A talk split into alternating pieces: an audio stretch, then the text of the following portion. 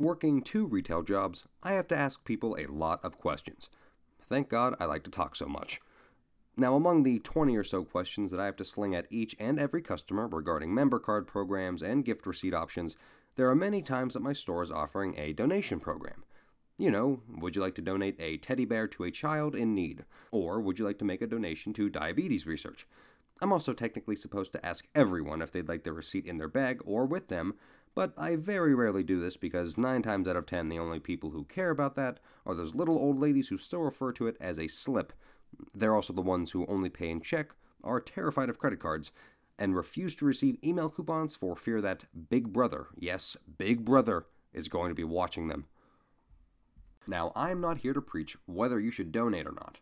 Everyone has their own financial life to be worried about, and even though it may seem strange to think that something as small as a $1 donation could be a stretch for some people, it does and can happen. I'm not here to cast my judgment. Maybe working retail for the last few years has given me a unique perspective, but we've all been there. You're standing in line for 10 minutes waiting patiently to buy something you probably don't need, but nonetheless are going to spend your hard earned money on.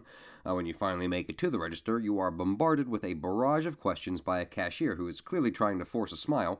And when you finally answer all the questions, you are then asked once more to donate to some charity that you've probably never heard of.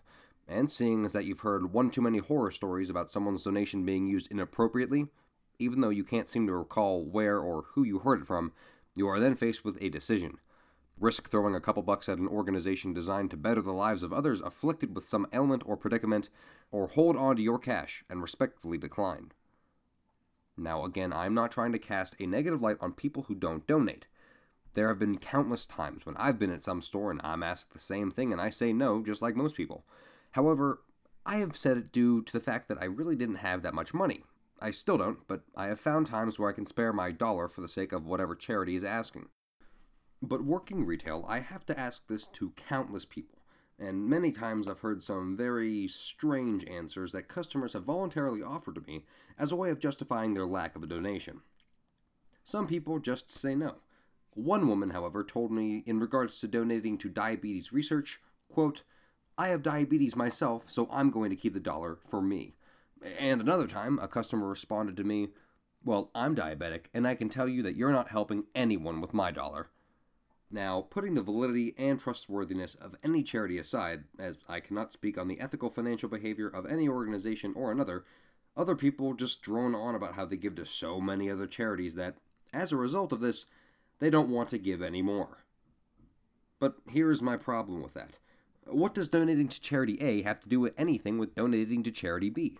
Yes, it could mean that you're financially tied to A, but why say no with such disdain? Like, how dare you ask me to donate to another charity? Can't you see that I'm already charitable enough?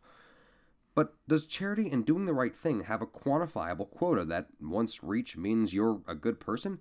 Isn't altruism always the answer? Doing one good deed isn't dependent on doing another. Shouldn't you do a quote, good deed regardless for the sake that it is good to begin with?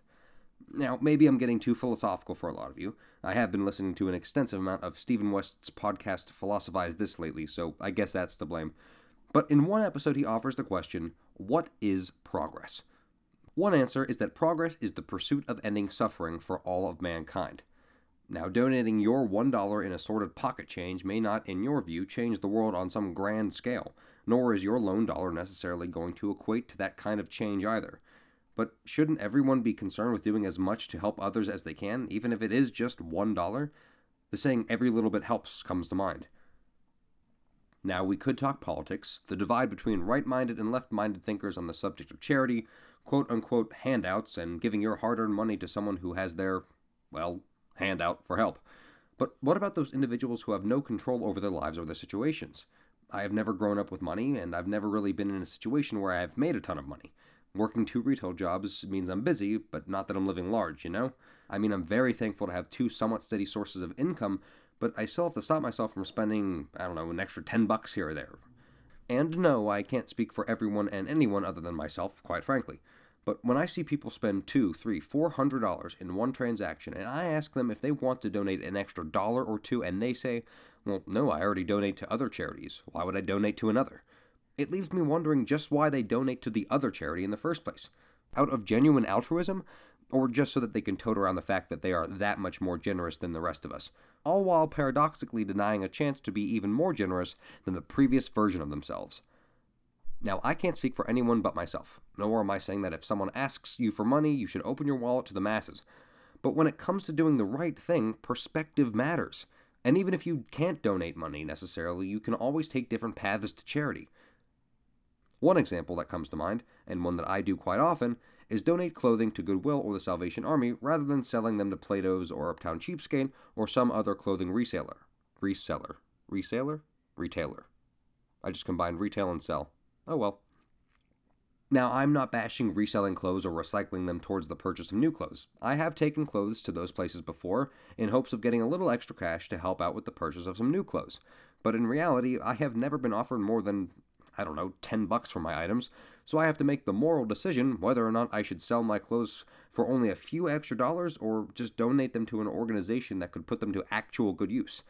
And as a side note, I know that Goodwill has come under controversial backlash as being more of a business than a place to help those in need, but as someone who relied on their stores for a majority of their clothing growing up, I still feel a special moral obligation to do what I can for someone who may now be in the same position that I once was in.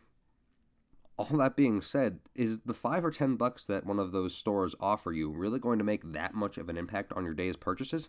But again, I guess the adage, every little bit helps, does come to mind. And as another side note, am I the only one that thinks that when trading in items at a clothing store or a GameStop or wherever, that we as consumers actually encourage ourselves to consume and spend more? Like saying, ooh, look, I'm getting $8.73 for three shirts and five pairs of pants that collectively I spent hundreds on. Even though I came to this store for one specific item, I should definitely spend more now that I have that huge store credit. It's kind of a dangerous cycle. But again, I digress. I'm getting off topic here. I guess what I'm trying to say is this Is your small contribution, essentially your pocket change, going to lift you up more than it is going to weigh you down? But more than that, if you see someone in need, is it morally justifiable to deny help on the basis that you already helped someone else? Person A is entirely independent of person B and therefore cannot be used as an argument of the refutation of doing a little bit more good in this world. Again, I am not here to say, you, yes, you, should donate every time someone asks, because honestly, I don't. I admit that. I would love to donate more, and I plan to after having thought about everything I've said here today. But that doesn't mean I'm about to donate all of my savings in the name of doing good. Again, doing good isn't something that you can quantify.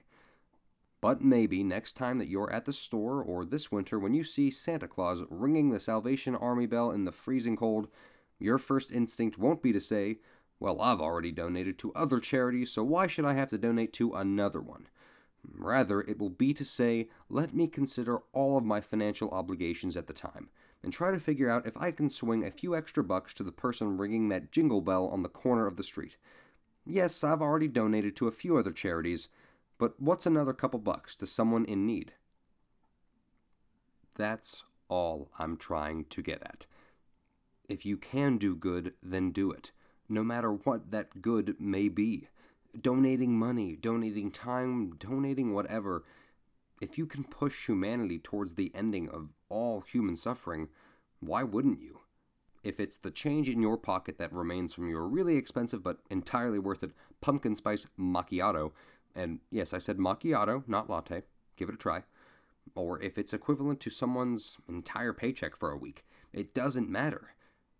If you can do good in this world, do it. It's as simple as that. So, what do you think about all this? I'd really love to hear what you have to say. Let me know what you thought about the episode, and if you have any ideas for future episodes or future articles, or just anything you want to hear me say. Thanks for listening. Until next time.